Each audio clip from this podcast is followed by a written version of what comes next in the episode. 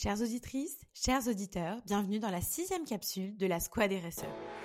La Squad RSE, c'est un podcast où nous interviewons des professionnels de la responsabilité sociétale des entreprises pour éclairer, orienter, accompagner les entreprises qui souhaitent lancer une démarche RSE efficace et impactante.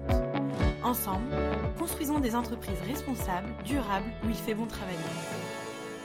Cette sixième capsule, intitulée Zoom sur la partie environnement de votre démarche RSE, ne comporte qu'un seul épisode, mais cela ne reflète pas le peu de sujets abordés, bien au contraire. L'unique épisode de cette capsule a pour objectif de poser les bases de la partie environnementale de votre démarche RSE et de vous faire prendre conscience de tout ce que cela englobe et en vous démontrant que la question de l'environnement occupe une place centrale dans votre démarche RSE. La notion de CO2 et de gaz à effet de serre qui fera l'objet d'une capsule à part entière, la capsule numéro 7, Focus bilan carbone, la notion de ressources que nous évoquons dans la capsule numéro 2, intitulée Mesures d'impact, mais également dans la capsule numéro 8, Zoom numérique responsable, puis dans la capsule numéro 11, Éco-conception.